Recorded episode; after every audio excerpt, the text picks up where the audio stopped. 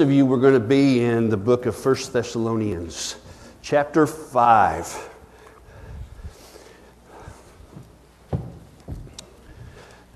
The theme of the two scripture readings this morning was uh, the day of the Lord. And as we've gone through Thessalonians, uh, you know, I would not pick this text to preach to you just on my own. I want to be faithful to God, and so he puts that at the end of the letter. So that's something that we're going to have to address and look at uh, together as his church. Chapter 4 dealt with the return of Christ how he was uh, coming and what we could expect with that. Chapter 5 turns the page now to the judgment of God on the world for the sin of the world. And it's kind of a sobering uh, message today. Like I said, I wouldn't pick this, but it's something that I have to do as a pastor, bringing the church the whole Bible. I can't just skip parts I don't like. Amen. I want to preach all of it to you. And so, chapter 5 begins with the thought of uh, the earth and the fate of the earth from God's perspective. You know, you and I as Christians, we're not waiting for that. We're not waiting for the fate of the earth. We're not waiting for the judgment of God to come on this world. You and I are waiting for the Son of God to come. Amen. Now, while He comes and He deals with His church, however He's going to do in taking us home, uh, it's the ones who are left behind that are going to be suffering these events that we'll read about. So, you and I, as Christians, are not looking for the judgment of God. We're looking for the Son of God to come and take us. And the rest are going to experience that judgment. So, that's why I gave this a title Are You Ready? Are you ready for that day? Are you prepared for that moment when Christ appears and this whole process of the day of the Lord begins? The day of the Lord is not just a, a one 24 hour period, okay? It begins a period of time that a lot of things happen in, in the judgment of the world uh, for its sin. Let's stand together and read a couple of verses and then we will uh, discuss those or I will with you anyway, discuss them. It says in verse 1 Now, as to the times and the epochs, brethren, you have no need of anything to be written to you. For you yourselves know full well that the day of the Lord will come just like a thief in the night. While they are saying peace and safety, then destruction will come upon them suddenly like birth pangs upon a woman with child, and they shall not escape. But you, brethren, are not in darkness, that the day should overtake you like a thief. For you are all sons of light and sons of day. We are not of night nor of darkness. So then let us not sleep as others do, but let us be alert and sober. For those who sleep do their sleeping at night, and those who get drunk get drunk at night. But since we are of the day, let us be sober, having put on the breastplate of faith and love, and as a helmet, the hope of salvation. For God has not destined us for wrath, but for the obtaining salvation through our Lord Jesus Christ, who died for us, that whether we are awake or asleep, we may live together with him. Therefore, encourage one another and build up one another just as you also are doing. Let's stop there and pray. Father, bless your word today for us in this place and speak to our heart, Lord, loudly and clearly. Let us know where we stand. Let our spirit be moved today to know that we have chosen sides, so to speak, Father, and that we stand with you in all the events that are on the horizon for us. And we pray that today in Jesus' name. Amen. You may be seated. Thank you for standing. You know, we read verse 1 there. Now, as to the times and the epochs, brethren, you have no need of anything to be written to you. I've read that somewhere else, right? And uh, in fact, somebody else very important said that. It was Jesus himself in, back in the book of Acts on the screen in chapter 1. And the disciples were asking him, Is it at this time that you are restoring the kingdom of Israel? And he said to them, it is not for you to know times or epochs which the Father has fixed by his own authority.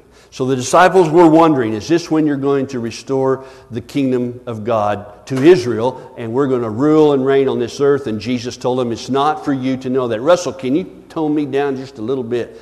I'm getting feedback. And thank you. And so Paul just emphasizes what Jesus said right here in the text. Only the Father knows when this will happen. He goes on in Acts chapter 1, verse 8 to say this, but you, you would be the disciples, you would be you, you would be me, you would be us. We, as followers of Christ, as believers, as the saved of Christ, in verse 8, but you shall receive power when the Holy Spirit has come upon you, and you shall be my witnesses. It's not for you and I to try to figure out when the Lord's coming back. Now, if you're like me, you feel like it could be at any moment because the world's about as bad as it could get, in our opinion. But you know, it, it could get worse. And it might get worse, and he might not come back for a thousand years, or he might come back in 10 minutes. We don't know that. Only the Father knows that. And so, what am I to do while I'm waiting? I'm supposed to be a witness. You see that? I am to be a witness for Christ in everything I do at my workplace, when I go to school, in my family life, in my recreational life, all the things that I do in this world, I'm to be a witness. That's all he said to do.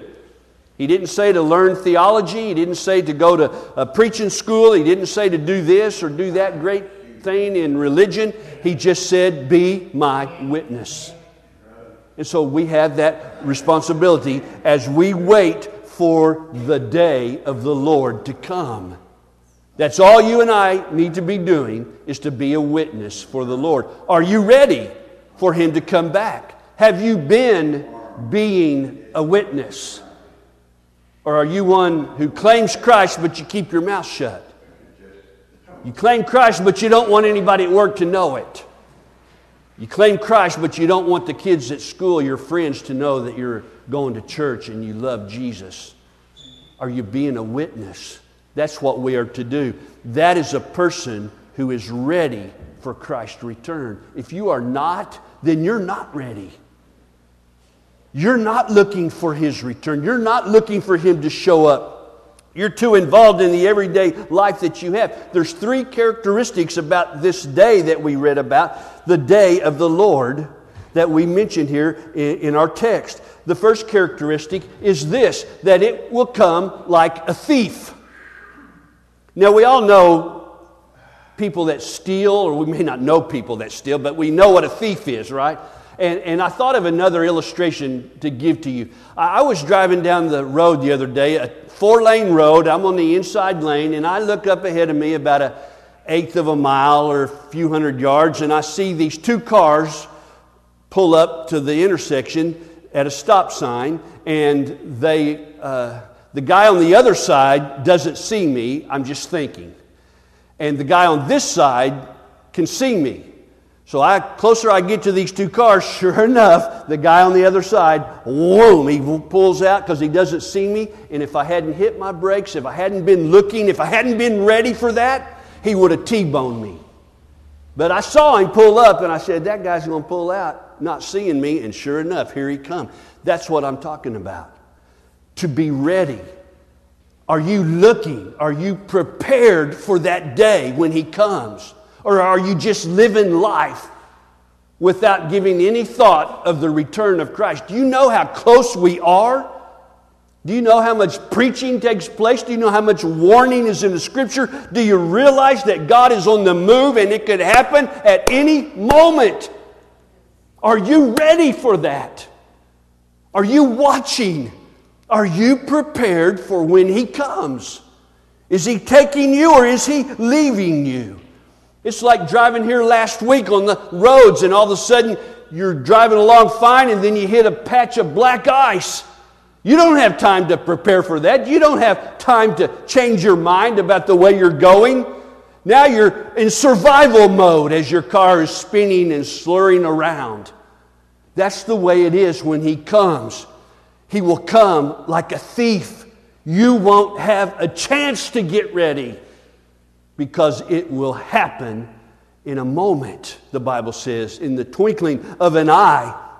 Jesus talks about that. This is not Paul's idea. Jesus talks about this day back in the book of Luke. Let's read on the screen what he said there. Chapter 17, Jesus said, And just as it happened in the days of Noah, so it shall be also in the days of the Son of Man. They were eating, they were drinking, they were marrying, they were being given in marriage until the day that Noah entered the ark and the flood came and destroyed them all. You know, it's, uh, it's not really known, but it's imagined by a lot of people how many claw marks were on the outside of that ark as it began to float up away from people as they tried to get in. I want you to notice something about that story. Notice the little quiet disappearance of God's family. Everybody was living life until the day Noah entered the ark. What does that ark represent for you and I? It represents Christ for us, the salvation of God. God prepared that for Noah, and Noah entered it. The Bible says God shut the door. Noah didn't shut the door, God shut the door. And then the floods came and the people were destroyed. You must understand that it's going to be something that is sudden. That the church is here today. People outside of the church that don't go to church, they see you going to church. They watched Noah build that ark. They laughed at him. They mocked at him. They ridiculed him. But he kept on building and he kept on going and he kept on working, church. He kept on being a witness. The Bible says Noah was a preacher.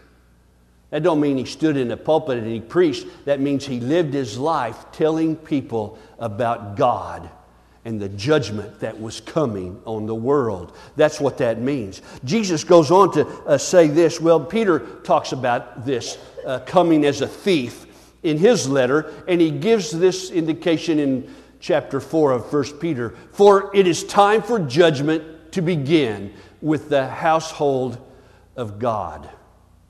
Notice that. Judgment begins with the family of God. And if it begins with us first, what will be the outcome for those who do not obey the gospel of God? Do you know, friend, Today, you're being judged. Today, God's watching you. Today, God is observing your life. Today, God's recording your life. Today, God's making a mark about you. You are under that judgment. We will all stand before the judgment seat of Christ, even as Christians, but there's no condemnation for those who are in Christ. There will be no judgment of sin for those who are in Christ. Are you ready? Are you in Christ or do you know about it? Are you in Christ or are you just thinking about it?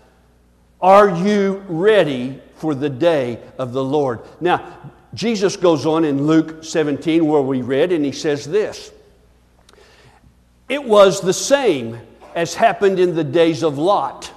They were eating, they were drinking, they were buying, they were selling, they were planting, and they were building.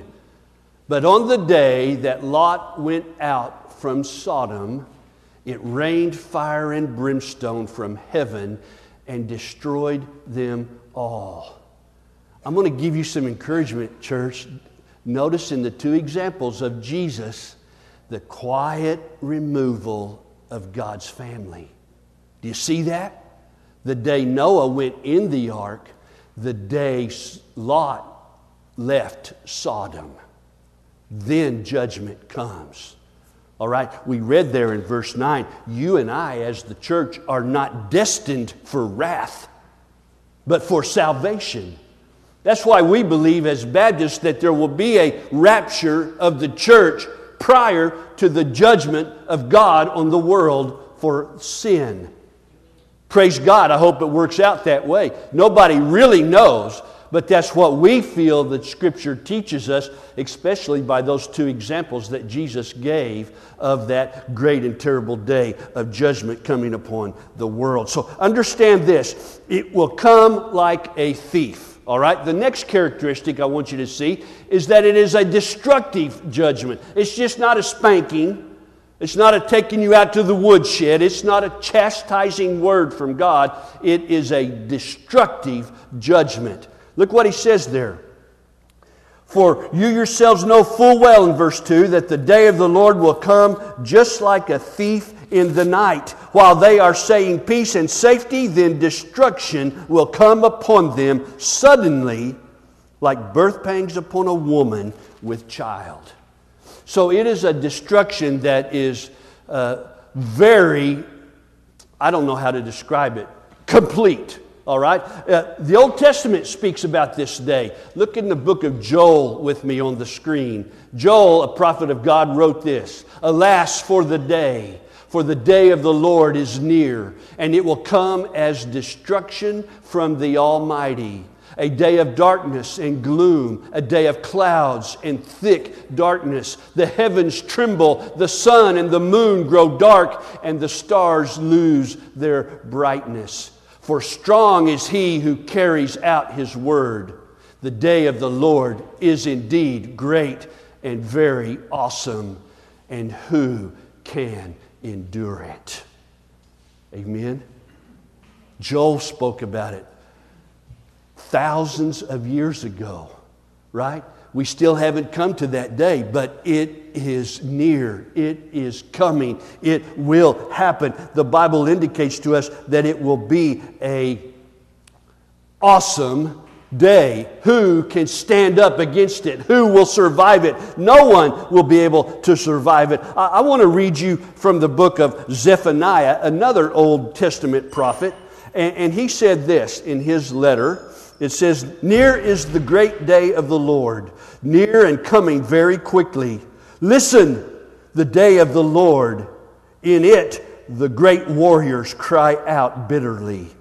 A day of wrath is that day, a day of trouble and distress, a day of destruction and desolation, a day of darkness and gloom, a day of clouds and thick darkness, a day of trumpet and battle cry against the fortified cities and the high corner towers. And I will bring distress on the men so that they walk like the blind because they have sinned against the Lord. And their blood will be poured out like dust and their flesh like dung. Neither their silver nor their gold will be able to deliver them on the day of the Lord's wrath. And all the earth will be devoured in, his, in the fire of his jealousy, for he will make a complete end, indeed, a terrifying one of all the inhabitants of the earth. Wow, the Bible shouldn't talk like that, should it? The Bible's supposed to be full of love and grace and forgiveness, but yet at the same time, in God's Word, He warns us. He says there's coming a day when I'm going to take care of the sin of men. I'm going to judge it. I'm going to annihilate it. I'm going to wipe it out. I'm going to remove it. The question today is Are you ready for that? It can come like a sheet of black ice.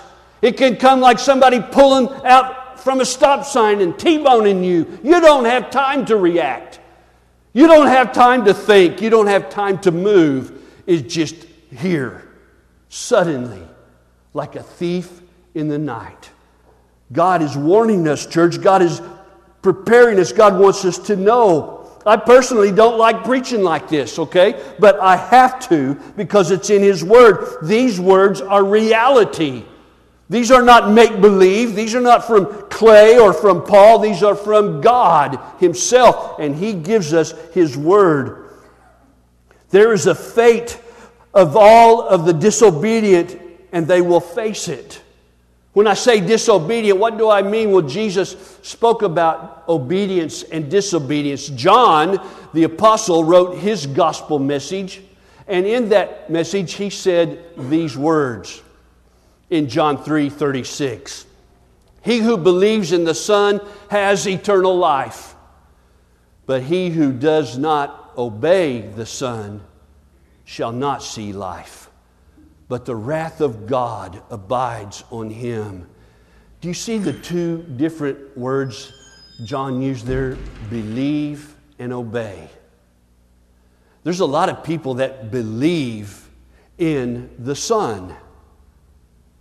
Do they have eternal life? Yes, if they obey Him. No, if they do not. It's not believing that the Son of God exists. That's not going to save you, believing that He exists. It's obeying Him is where you find salvation. I explained in my Sunday school class this morning about the word repent. It really means to change your mind. We teach it a lot about changing direction, going with the world in this direction, and you repent, you stop, and you turn around towards God. Why did you stop and turn around? Because you changed your mind. You changed your mind about Jesus Christ and what He did for you on the cross and you know that you're a sinner lost and undone, and that you're bound for hell without God's salvation offered to you, and you accepting that, you know you're doomed. And so you change your mind and you turn to God, and your life changes, and you become obedient to God. Not to go to heaven, but because you are going to heaven. You don't get uh, all goody two shoes in Christianity because you think it'll be pleasing to God. That's not going to get you there. What gets you there is turning your life into the hands of God and allowing Him to form you into the image of His Son. Somebody who loves, somebody who builds up, somebody who has uh, forgiveness, not tearing down, not wasting away, not anger and strife and malice Okay, those are things of the flesh, but we want to live by the way of the Spirit, and that's what God is teaching us. It will be a day like a thief in the night, it will be a destructive day. The third thing I want you to see is that it is inescapable. Look in verse 3 again. While they were saying peace and safety, then destruction will come upon them, suddenly like birth pangs upon a woman with child, and they shall not escape. He gives the example of, of a, a, woman in uh, giving birth. And I thought about Gail and mine's daughter, Laura. She had her little baby girl on the way to the hospital in the pickup truck. Okay? Right there in the floorboard of the pickup truck. And she told her husband, Would you speed up? And he said, I'm going 70. And she said, Look. And the baby was out and he went, His eyes got big and he hit the gas. Okay? She was already there. But you know what? When a woman goes into childbirth, there's one thing about it, ladies. You can't change your mind, can you? There's nothing you can do about it. It's coming, it's there, and you can't change your mind. You can't do away with it. You can't put it aside. You can't brush it off. You can't say, I'm going to do this later. You can't say, oh, I wish I hadn't gotten pregnant. You can't do any of that. That's what Jesus gave the example of. Like a woman with birth pangs, pain. It's here. Nothing can be said and done. It is not escapable. You cannot get away from it. Paul's point is that when it happens, it's too late. You can say, Oh, I know I should have I should have given my life to Christ. I know I should have done that. God, give me one more chance. He's going to say, It's too late. It's already started. You made your decision. All of the times in your life that I called you, all of the times that I wooed you to me, all the times I offered the salvation and you heard the gospel message, those were your chances. But when this day comes and it starts and you want to change your mind, you won't be able to. You see, that's what makes it so horrible. That's what makes it so frightful for men and women, unless you know that you're in Christ. And then this day is a beautiful day because I'm going home. But for those who aren't sure and those left behind, it is a horrible day. to endure the judgment of God. You want to read what it's like? Go to Revelation, and it will tell you about the day of the Lord in the judgment of the world of, for its sin. So Paul writes to us, it's, it's, there's no escaping it. You cannot get away from it except one way. In your lifetime before this day, you can answer that call of God to receive His salvation. God, that's why it's so beautiful. God is sitting up there and He's prepared it. He has, he has worked it out. All you have to do is say amen to it. All you've got to do is say, I want that. All you've got to do is take your hand and take it. It's free. It cost you nothing. It cost God His life on the cross. It cost you nothing. You just have to take it. And as you take it, He opens your eyes to the spiritual realm of life. And now you want to follow Him. Now you want to serve Him and you want to be obedient. Are you ready for this day? God offers that salvation while you're still breathing. Even today, you can have it if you simply would. Amen? Can I get an amen out of that? You can have it if you would take it. That day is coming. It's too late to choose sides when that day arrives. In fact, when that day, when that day arrives, it actually reveals what side you've been on. You can say, you can be sitting in this church today and you can say you're a believer, but you have to be obedient, right? You can't just say, I agree, I agree, I agree, and then go out there and not be obedient to it. That proves who you are. That proves what you really believe. That proves what's going to happen on this great day. Today is your opportunity to do what is right. God is holding back this day because He's waiting on you. He's patient with you. But it won't be forever. There is coming a day, as Jesus said and Paul says, that God has fixed this day by His authority. It won't be changed, it won't be altered. He won't say, oh, so and so didn't get saved, I'm going to move it down a week. He won't say that. This day is fixed, it's coming, and it will happen. Now, let's look at some better things. Amen. Look at verse 4. Okay? Look at verse 4. He turns the corner uh, with verse 4, and, and I love that. Let's, let's look at some good things. But, love that word but in the Bible, right? Now I can look at something a little more positive. But you, brethren, are not in darkness that the day should overtake you like a thief. Well, maybe I said it's positive. Maybe you don't know if you're in light or darkness. Maybe you're not sure. I pray today that you get that figured out and you come to the light. Amen. Look in verse 9. For God has not destined us for wrath, but for obtaining salvation through our Lord Jesus Christ, who died for us, that whether we are awake or asleep, we may live together with Him. We are not in the darkness as Christian people. God has given us knowledge and given us truth. I know what's going to happen. How do I know that? Because I have His Word right here in front of me. I can read it. I can know what's going to happen. I don't know exactly when it's going to happen, but I know what's going to happen. And so I can be ready for it. I can be prepared for it. I can be looking for it. I can be living towards it. I can be uh, witnessing about it. I can be warning people about this day. As I tell them also about the love of God.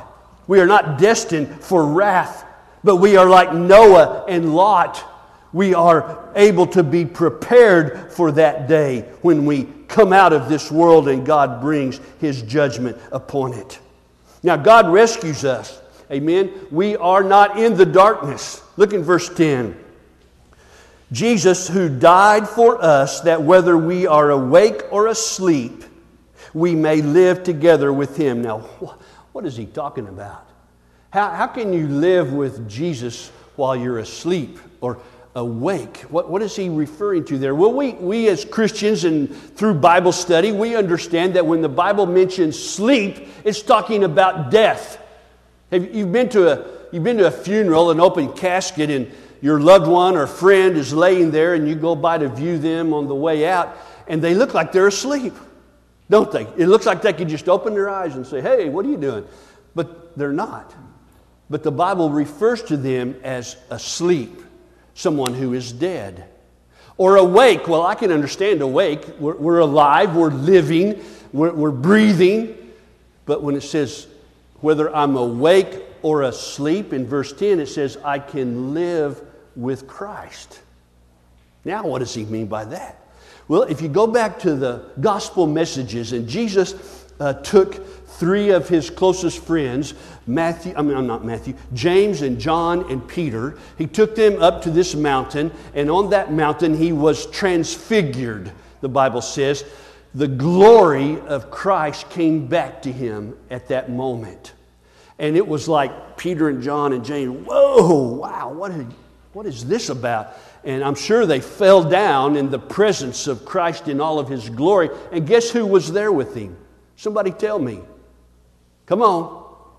Moses and Elijah. The Bible says Moses and Elijah were standing there with Christ talking to him. And let's think about that a minute. Moses uh, died he was not allowed to go into the promised land, remember, because he disobeyed God. He struck the rock instead of speaking to the rock. And God said, You're not going to go in, but you're going to die out here and you'll be buried. So if Moses is standing on the mountain with Jesus, what does that tell me about Moses? He's been resurrected. Amen? If Moses was on that mountain in the New Testament and he died in the Old Testament, he was resurrected. Now, the other guy, Elijah, the Bible says, he did not see death. Right? It was kind of like described as a chariot of fire coming down out of heaven, and it swooped up Elijah. And guess who saw that? Elisha, his protege. And he saw that, and he described it kind of like that. And Elijah was caught up with another person, by the way, Enoch. They did not see death. So Elisha doesn't die, but he's standing on the mountain. All right? What is that a picture of? It's a picture of somebody who is translated. That means, uh, for you uh, Star Trek people, that he was transported. Okay? He went physically from one place to physically another place by the hand of God. You see that? So we got a resurrected guy on the mountain. We got Jesus in all of his glory. We got Elijah who was translated or transported. And then we got these three Yahoos of our nature. Three guys standing there, shaking in their boots, got their eyes covered, but they're listening to what's going on. That would be you and I. Whether I am asleep, I'm dead, or I'm awake, alive, I can live together with Christ. Look at verse 10 again. That's what Paul is giving us a picture of that transfigurate mountain. Verse 10 Who died for us that whether we are awake or asleep, we may live together with him. You see what happens to a believer when they die? They go to sleep, right? The Bible talks about that. And we are instantly in the presence of God. That's what Paul teaches us about in that uh, Philippians book. So, who's at the center of all of these uh, transported, resurrected, ordinary men? The Lord Jesus Christ. Don't take the focus off and put it on Moses, resurrected. Don't put it on Elijah, who was transported, and don't put it on the three guys shaking in their boots. Put it on the one who deserves it, the Lord Jesus Christ. He's at the center of all of that. And he will always be at the center of all of that because he's deserving of it and he's the only one worthy of that. Now, these men were ready. These men were prepared. These men knew one day judgment would come and they got themselves straightened out and aimed towards that day. All of these men. Now, the world is full of men who aren't doing that, by the way. So, how might I know if I'm ready? Well, let's look in verse 6. This will show us how we can know that we're ready. So then, let us not sleep as others do. Aha! A secret mystery. to be ready for Christ's return, don't go to sleep. That's what it says, right? Listen, do not sleep as others do. I saw some of you guys with your eyes closed a minute ago. do not go to sleep, especially in church. Amen. All right? Don't go to sleep. I'm teasing with you. That's, that's not what he's really referring to in verse 6. So then, let us not sleep as others do. What is he referring to now? He's not talking about dying, he's talking about getting lazy he's talking about dreaming. He's talking about sitting here today, hearing God's word, but you're thinking about what you're going to do when church is over. That's sleeping. Okay? Don't sleep like the others do. Amen. Look at verse 6 again. So then, let us not sleep as others do, but let us be alert and be sober. So, what Paul means is that besides staying awake in church, he says, don't dream about the things of the world. Be focused on the things of God. Keep your attention, be alert and sober. Keep your focus on the things of God. Use your time to fulfill God's will in your life.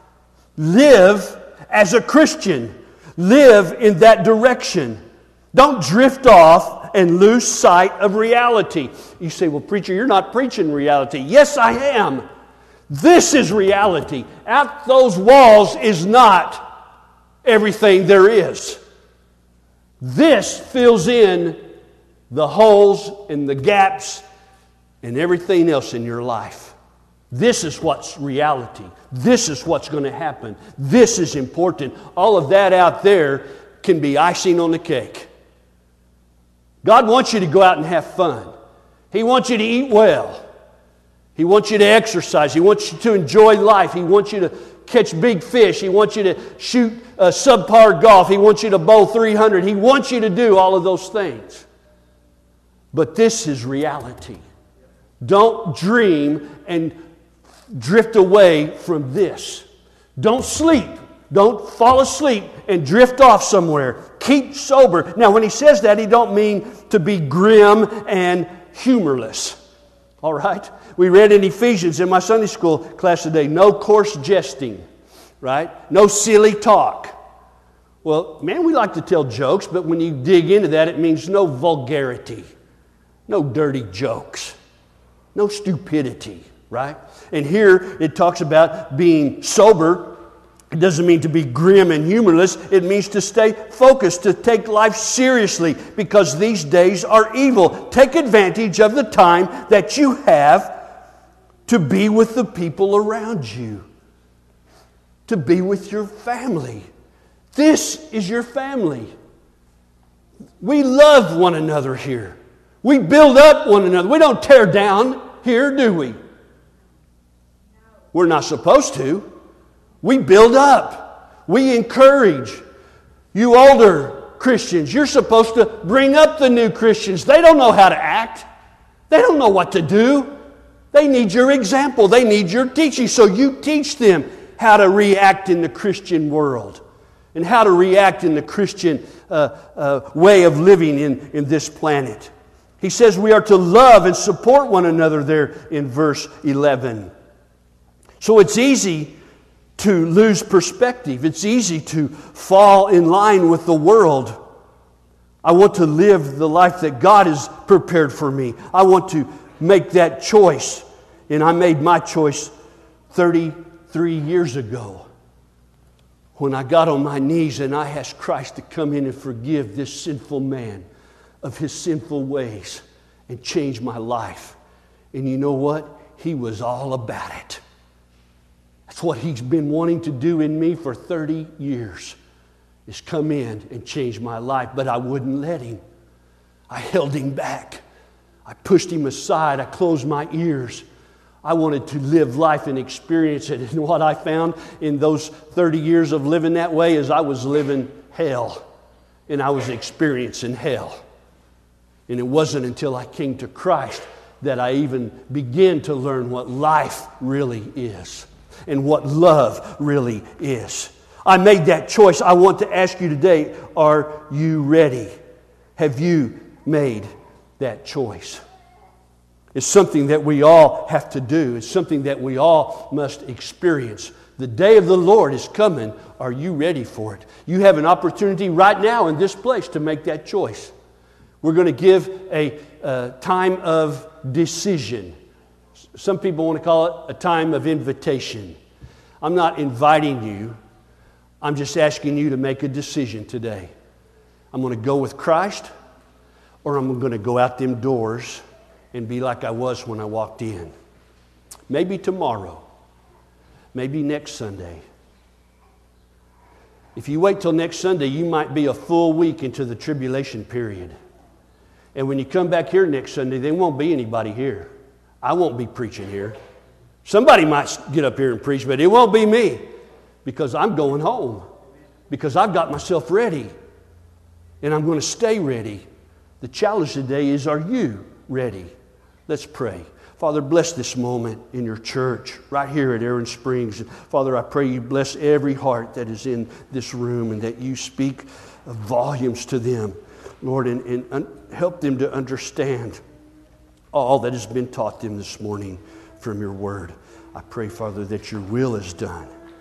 I pray that you call all men to you to be saved in this place. I pray, Father, that our prayers are being lifted up for uh, people we know in our life that don't know you. I pray you give us the boldness to be the witness that you've asked us to be. I pray you forgive us for not doing that. Be patient with us, God. We're simply made of dust and we are weak. But you are powerful and strong. Help us to get out of your way and take over our life and make us like Jesus. In his name we pray. Amen.